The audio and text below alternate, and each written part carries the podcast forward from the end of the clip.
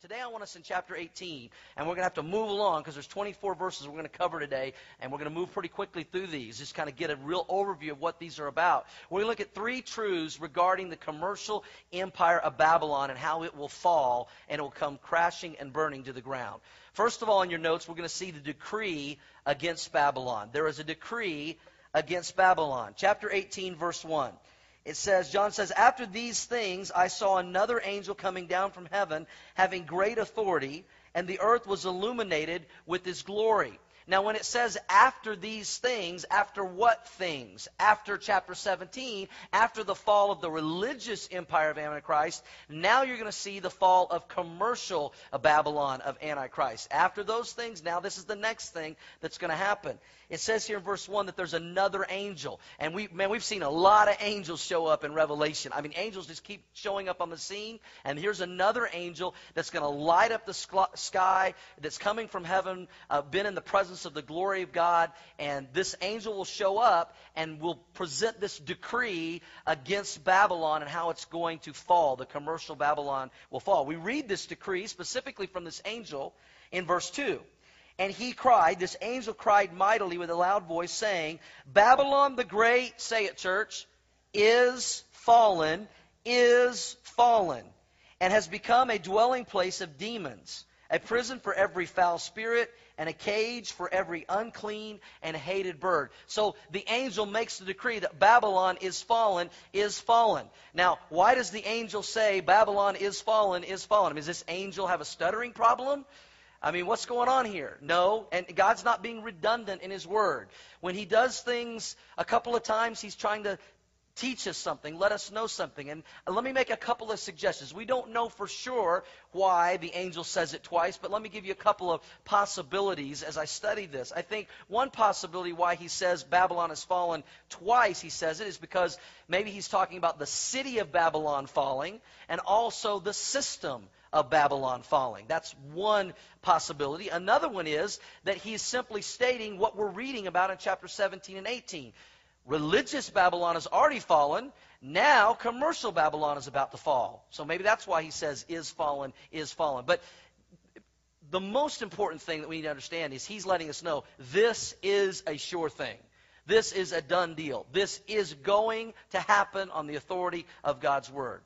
Now, as I studied this out, and I've had several weeks to study this out, the one thing that uh, I kept coming to, and as I read different commentators and things about this, there was some debate about is Babylon going to be a literal city that is rebuilt? Or is it just going to be the spirit of Babylon that exists, but the city is not rebuilt? Uh, some commentators believe that Babylon, the spirit of Babylon, is going to exist. We, I think that's pretty clear, but it's going to exist in Rome. We know chapter 17, the religious empire is certainly going to come from Rome. So maybe that's where this commercial empire is as well.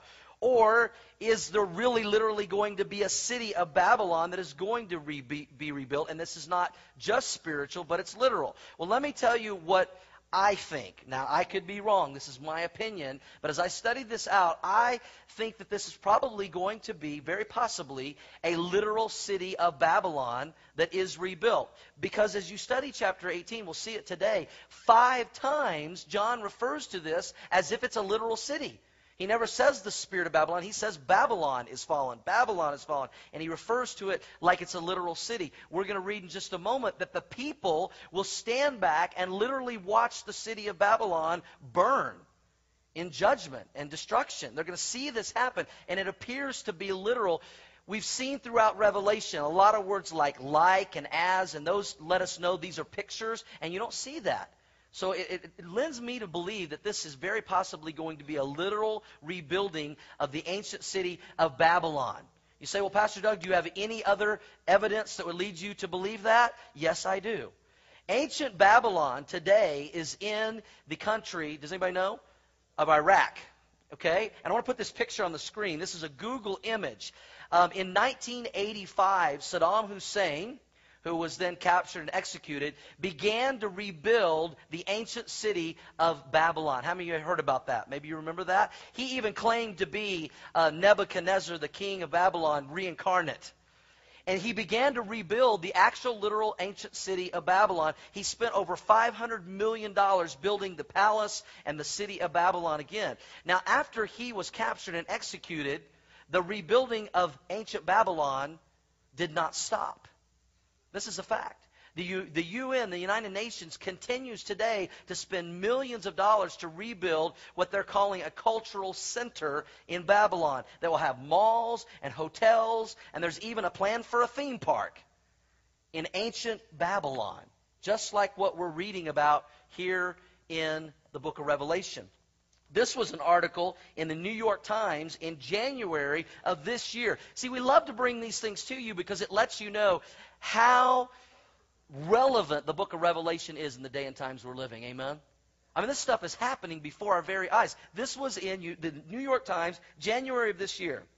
The article said this Today, the UN Educational, Scientific, and Cultural Organization is pumping in millions of dollars into Babylon and several other historical sites in Iraq. The UN, with the help of private donors, is hoping to turn Babylon into a thriving center of tourism and commerce.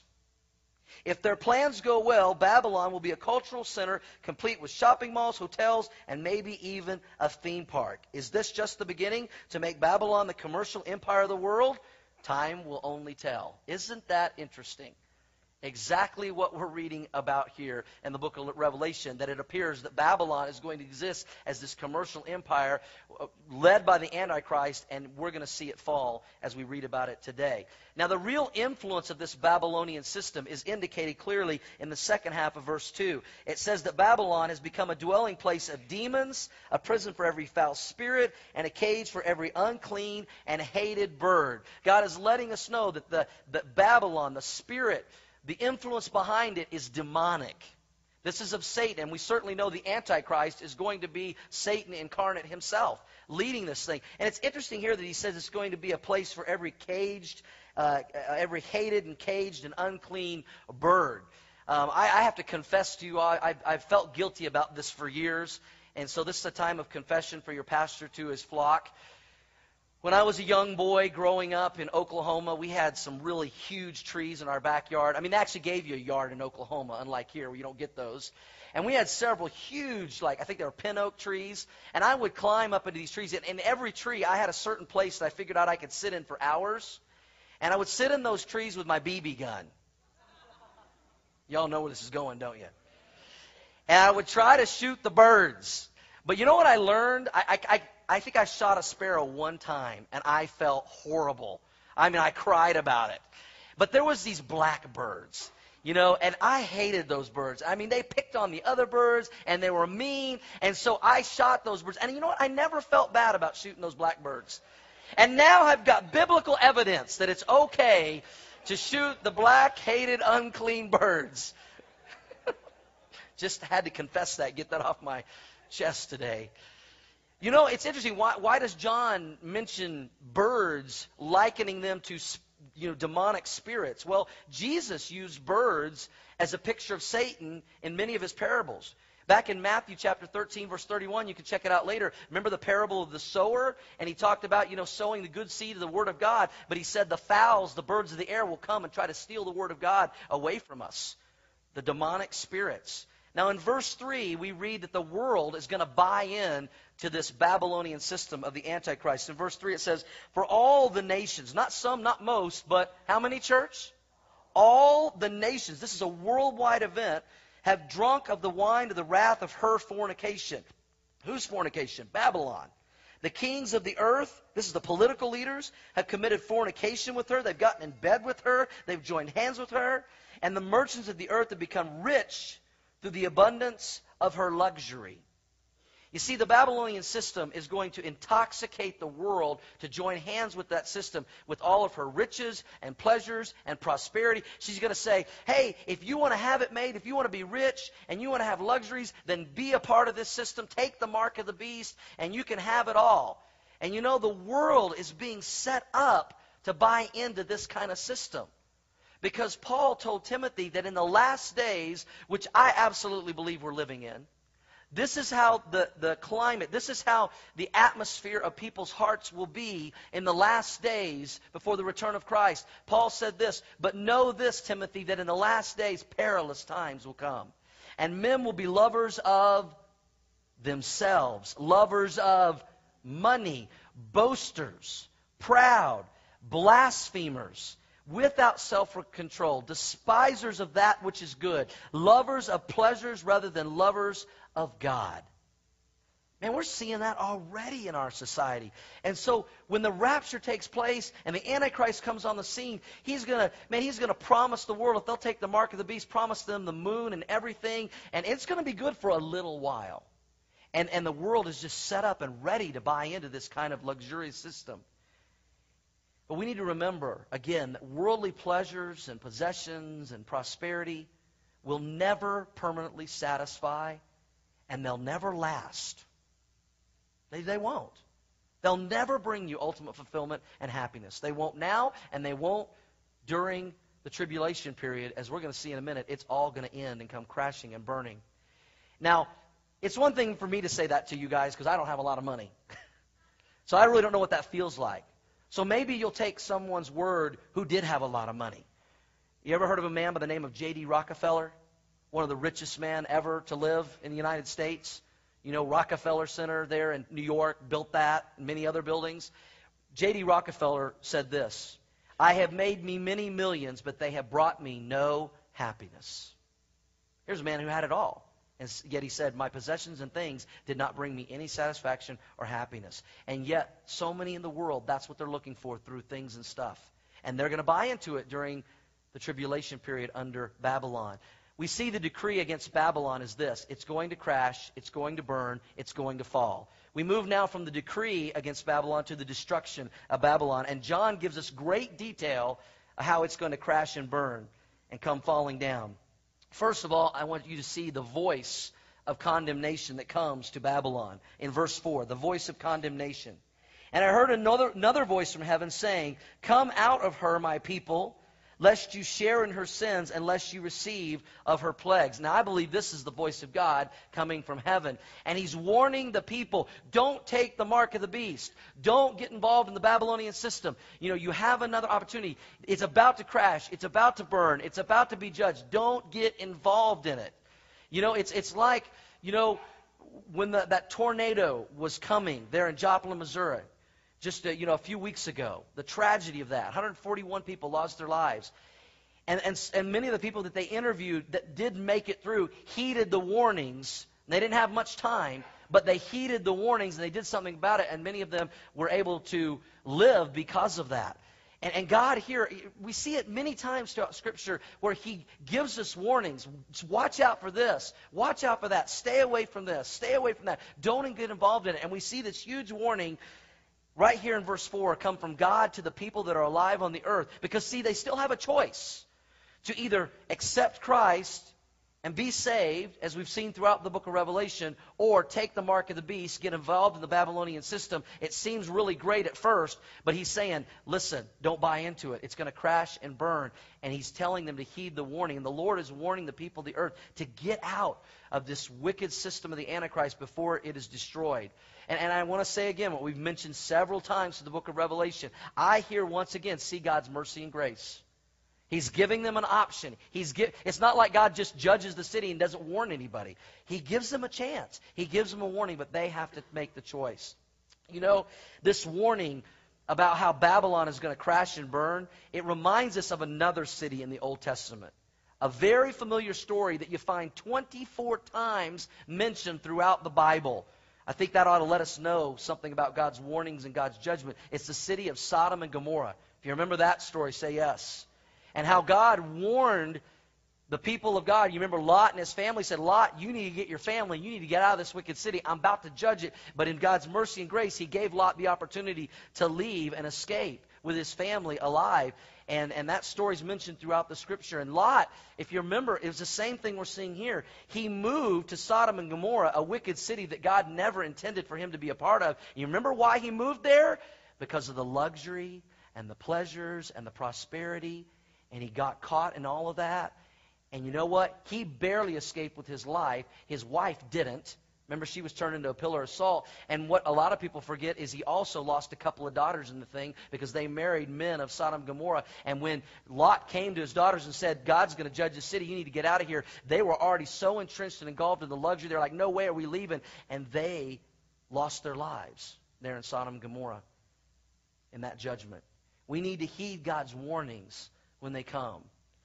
God gives these people during the tribulation opportunity, but He gives us warnings and opportunity today. And I think the, the practical application for us today in this is that we don't compromise with the things of the world.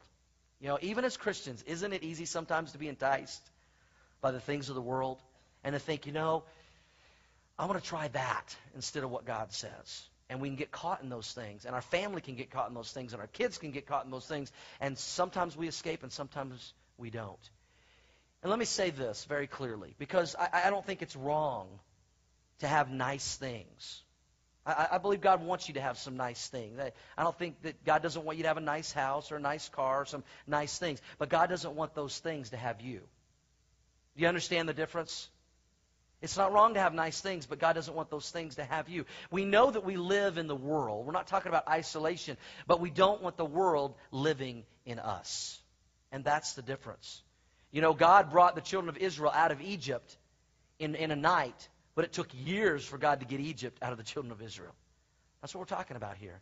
You know, I think about, again, those tornado victims there in Joplin, uh, Missouri. And I want to put a picture. We've seen many pictures from this scene. I mean, it looked, it's just like a bomb went off in this destruction.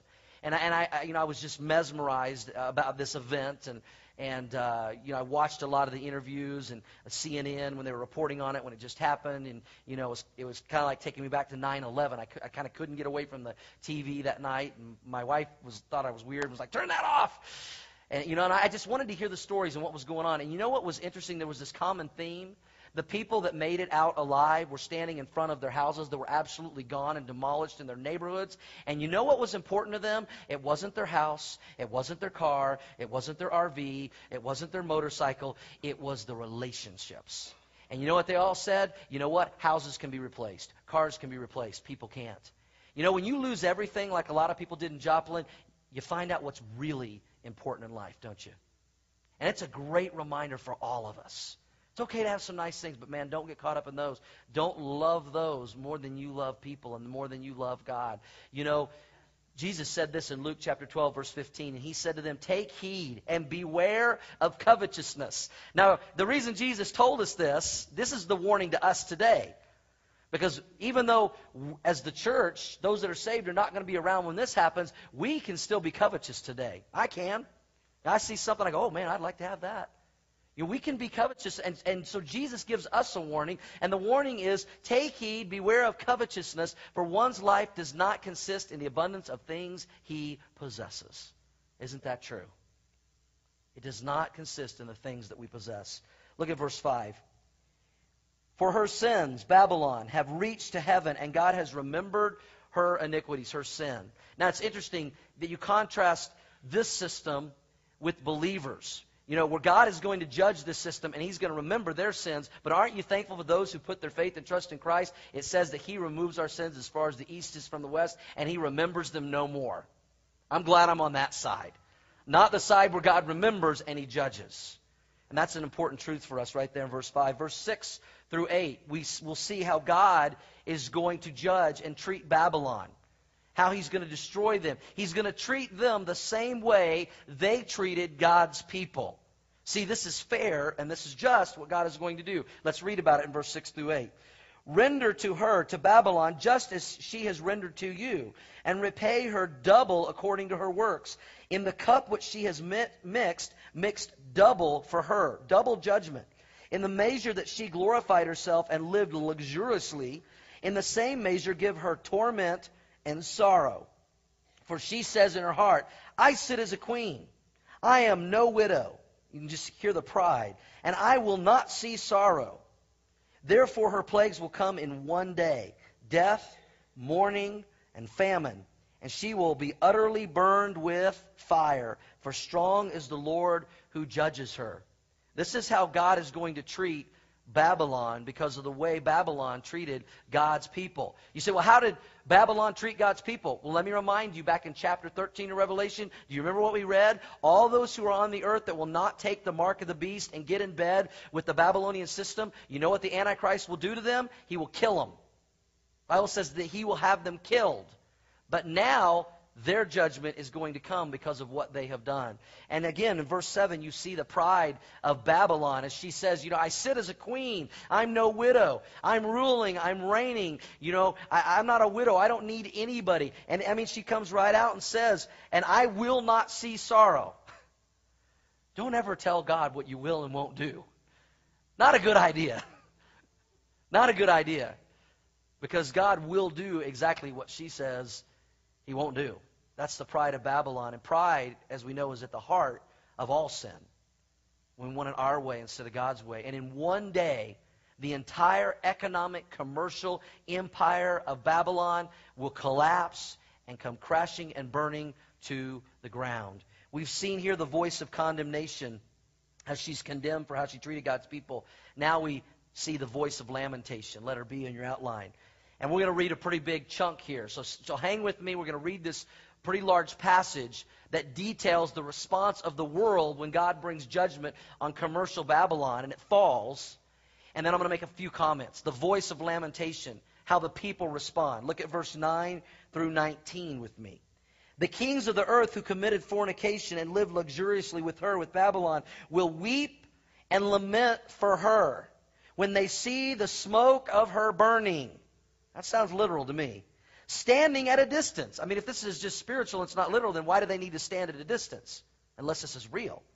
Standing at a distance for fear of her torment. They're like, we don't stand far enough away, we'll get judged and burnt too. Standing at a distance for fear of her torment, saying, Alas, alas, that great city, Babylon, that mighty city, for in one hour your judgment is come. And the merchants of the earth will weep and mourn over her, for no one buys their merchandise anymore. Merchandise. He lists the merchandise. Merchandise of gold and silver and precious stones and pearls. Fine linen and purple, silk and scarlet. Every kind of citron wood, every kind of object of ivory and, and most precious wood and bronze and iron and marble and cinnamon and incense and fragrant oil and frankincense, wine and oil and fine flour and wheat, the finest of food, cattle and sheep, horses and chariots, and bodies and souls of men. Hmm. We'll talk about that. The fruit that your soul longed for has gone from you. And all the things which are rich and splendid have gone from you, and you shall find them no more at all. The merchants of these things, who became rich by her because they, you know, committed their fornication with, with her and they joined hands with her, will stand at a distance for fear of her torment, weeping and wailing, and saying, Alas, alas, the great city that was clothed in fine purple and linen and scarlet, adorned with gold and precious stones and pearls. For in one hour such great riches come to nothing. Every shipmaster, all who travel by ship, sailors, and as many as trade on the sea, stood at a distance and cried. And they cried out when they saw the smoke of her burning, saying, What is like this great city?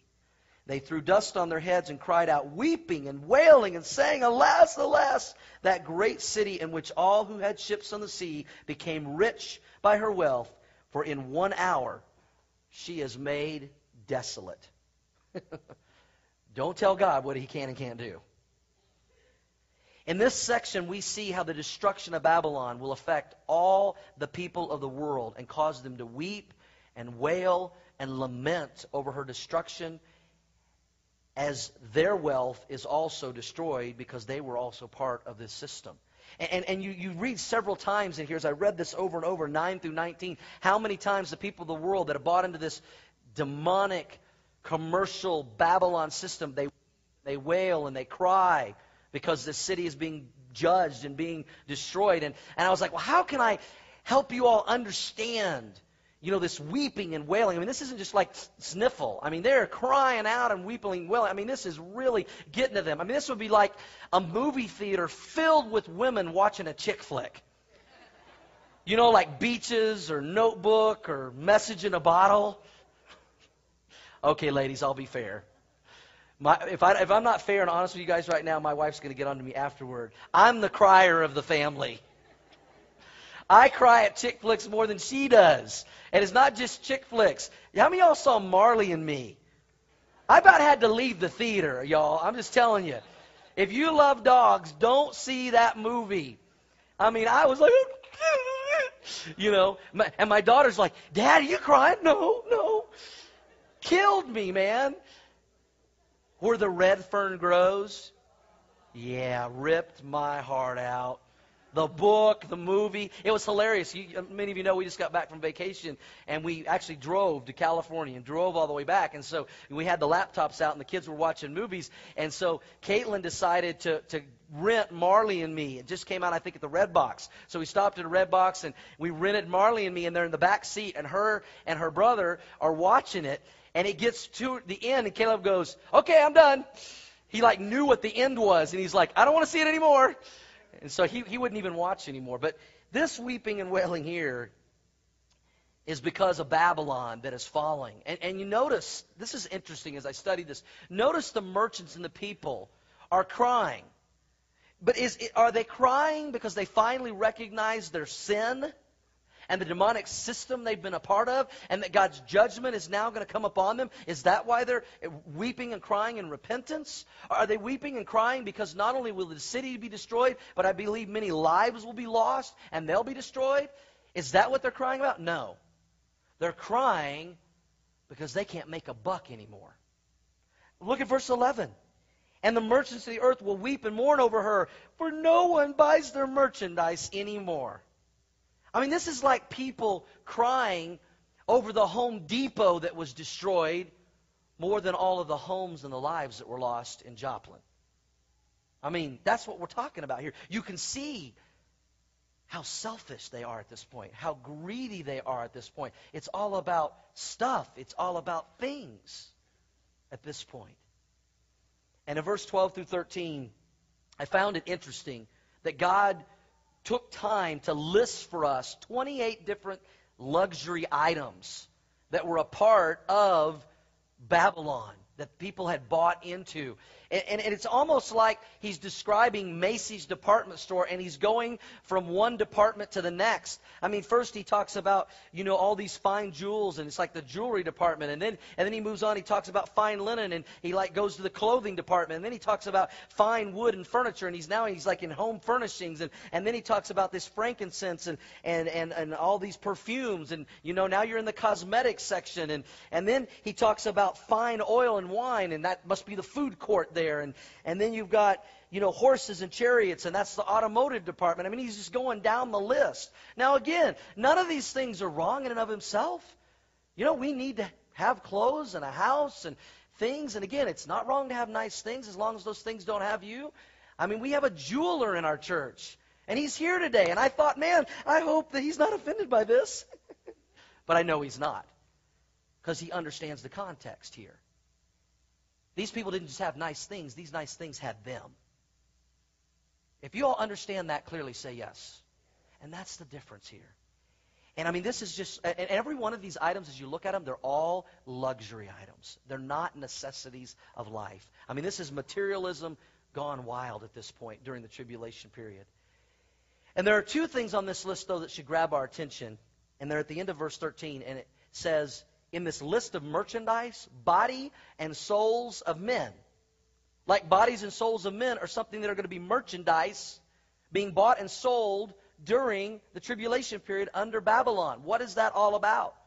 Well, when John wrote this, they were under the rule of the Roman Empire.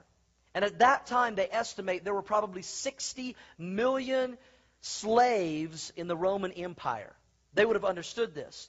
Does this mean that people will once again be slaves during the tribulation period? We don't know. Maybe. But let me give you some possibilities how I think that people will be slaves.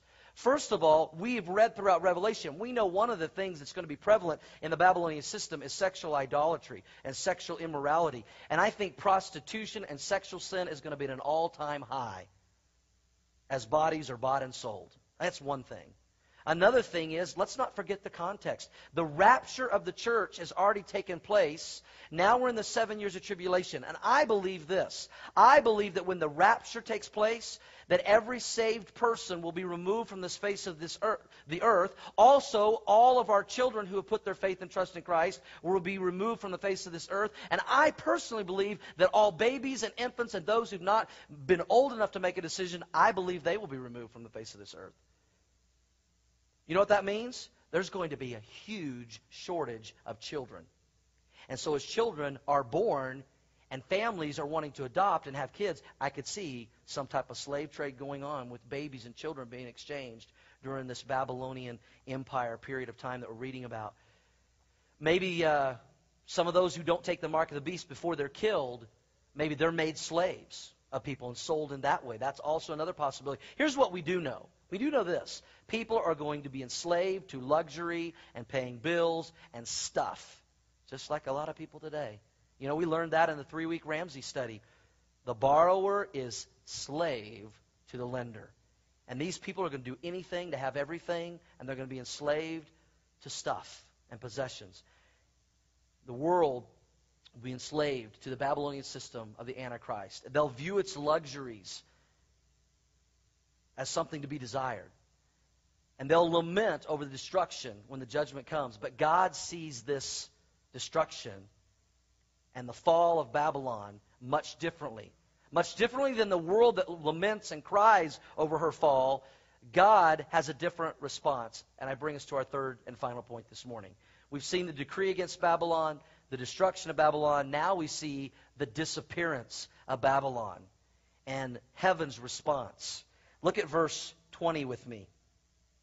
I mean, we've just read from verse 9 to 19, weeping and wailing and lamenting over the fall of Babylon. And now here is heaven and God's response Rejoice over her, O heaven, and you holy apostles and prophets, for God has avenged you on her. The people of the world that bought into this system are bawling their eyes out, and the people of heaven are throwing a party. Isn't that interesting? As the world is mourning over the destruction of Babylon and their financial losses, the people of God in heaven rejoice. It's as one writer said it very well. What makes the world rejoice makes heaven mourn. And what makes the world mourn makes heaven rejoice. Now, I, I want to make a very important, we're not to that quite yet, but we'll get there. Um, let me make an important point here that I think sometimes people miss in the mercy and grace and love of God. Because it's easy to read these things, these judgments, and go, where's the love of God? Where's the mercy of God? And forget about the justice of God. Heaven and God here, I do not believe, are rejoicing over the death of the wicked who will be separated from God for all eternity. Because the Bible says in Ezekiel 33:11 and many other places that God takes no pleasure in the death of the wicked. God takes absolutely no pleasure when someone dies without Christ. He does not take pleasure in that. He is rather rejoicing that justice is being served. I mean, when something happens, when, when somebody is mistreated, don't we want justice to be done? If you do, say yes. Not vengeance, but justice. And that's what's happening here, folks. And before anyone points a finger at God and saying he's being unfair, he's being unloving, he's being unmerciful, he's being ungracious, he's given them opportunity after opportunity. But he is not only is he a loving, merciful, and gracious God, but he is a holy and just God. And justice must be served on his behalf and ours.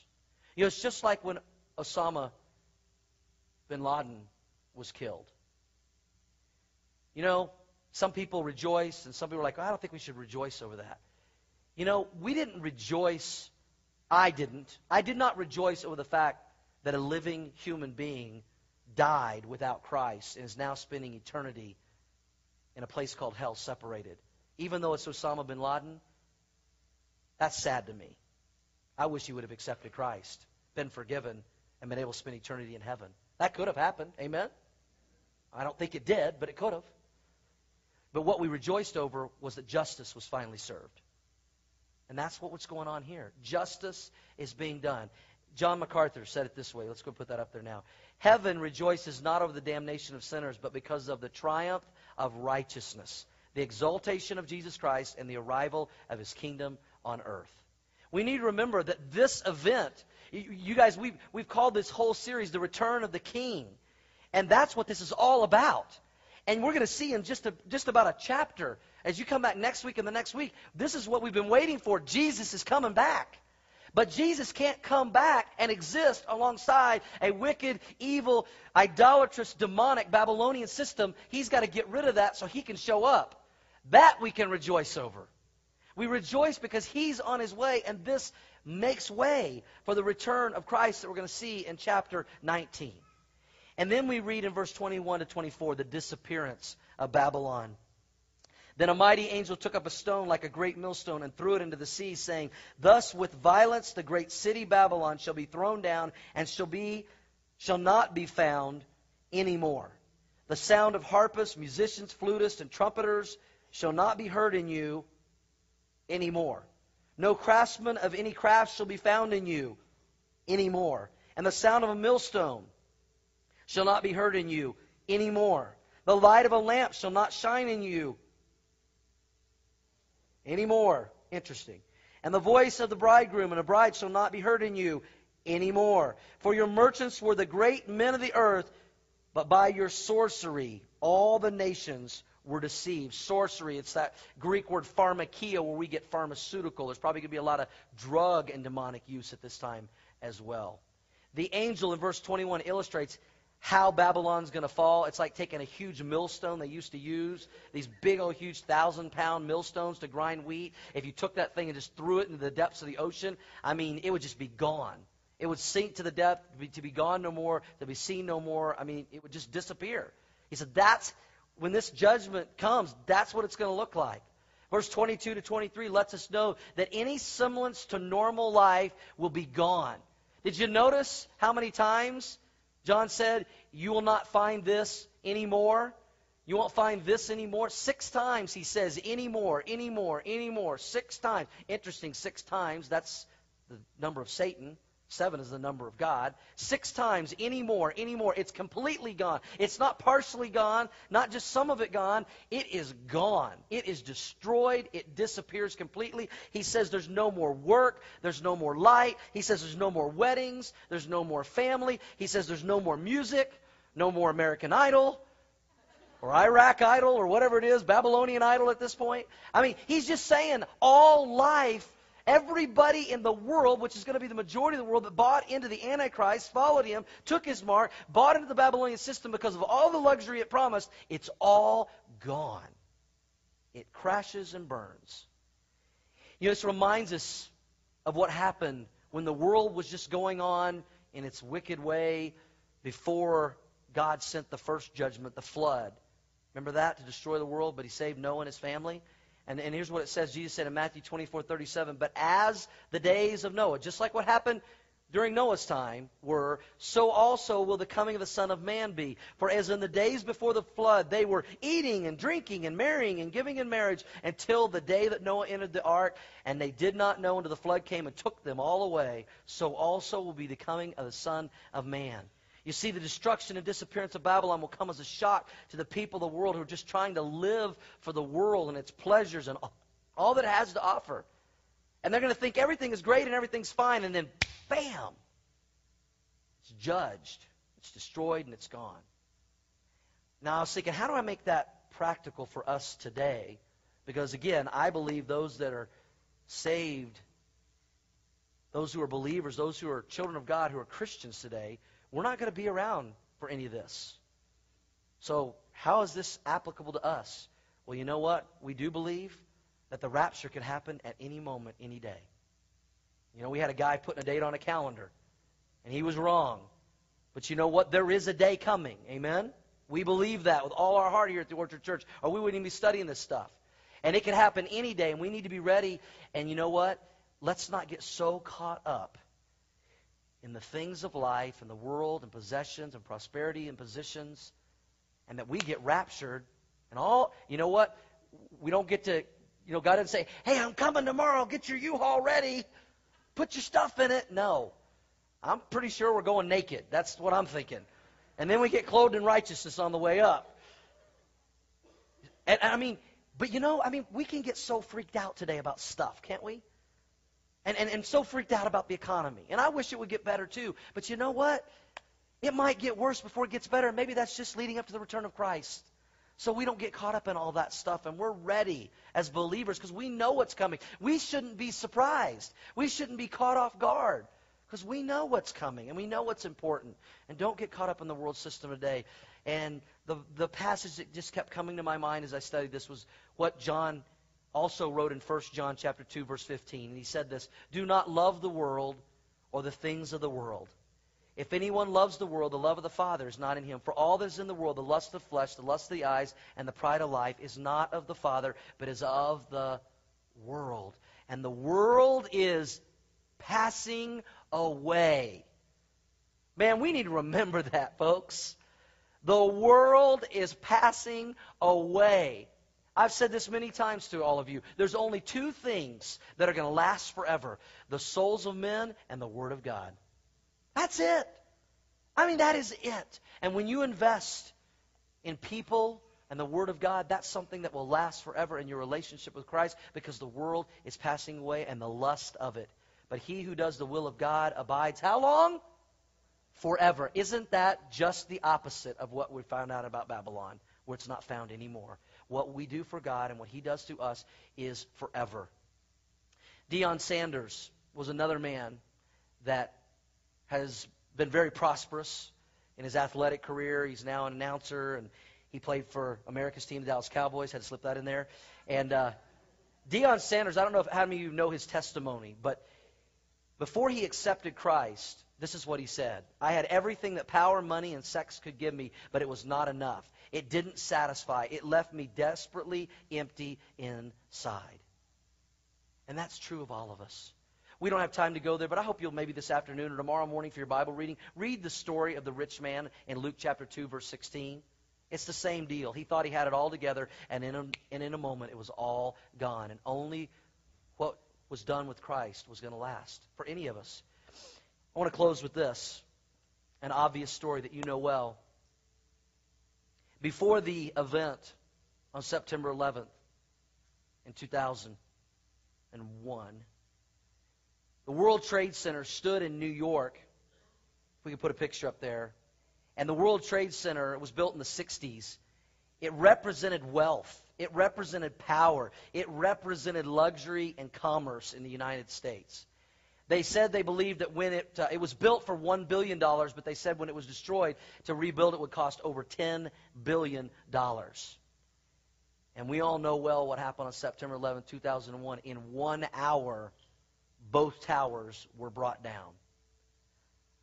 I think that can be a good object lesson for us what is going to happen to Babylon someday. When it's not just going to be a couple of towers, it's going to be a whole world system of the Antichrist. And we remember this story well, but do you all remember when the two towers came down and when they were first going into the rubble, what some of the firefighters found? They found one thing that was standing, they found very interesting. Can we put this picture up? How many of y'all remember this? the cross at ground zero. You see, when everything else comes crashing and burning to the ground, that's all that matters. And it's really not the cross, it's the person that hung on the cross, Jesus Christ. What are you putting your faith in today? Possessions, prosperity, positions, or the person of Jesus Christ? Because that's the only thing that will last forever and forever. Would you bow your heads with me this morning with your heads bowed and your eyes closed? for just a moment as we bring this to a close and reflect on the message.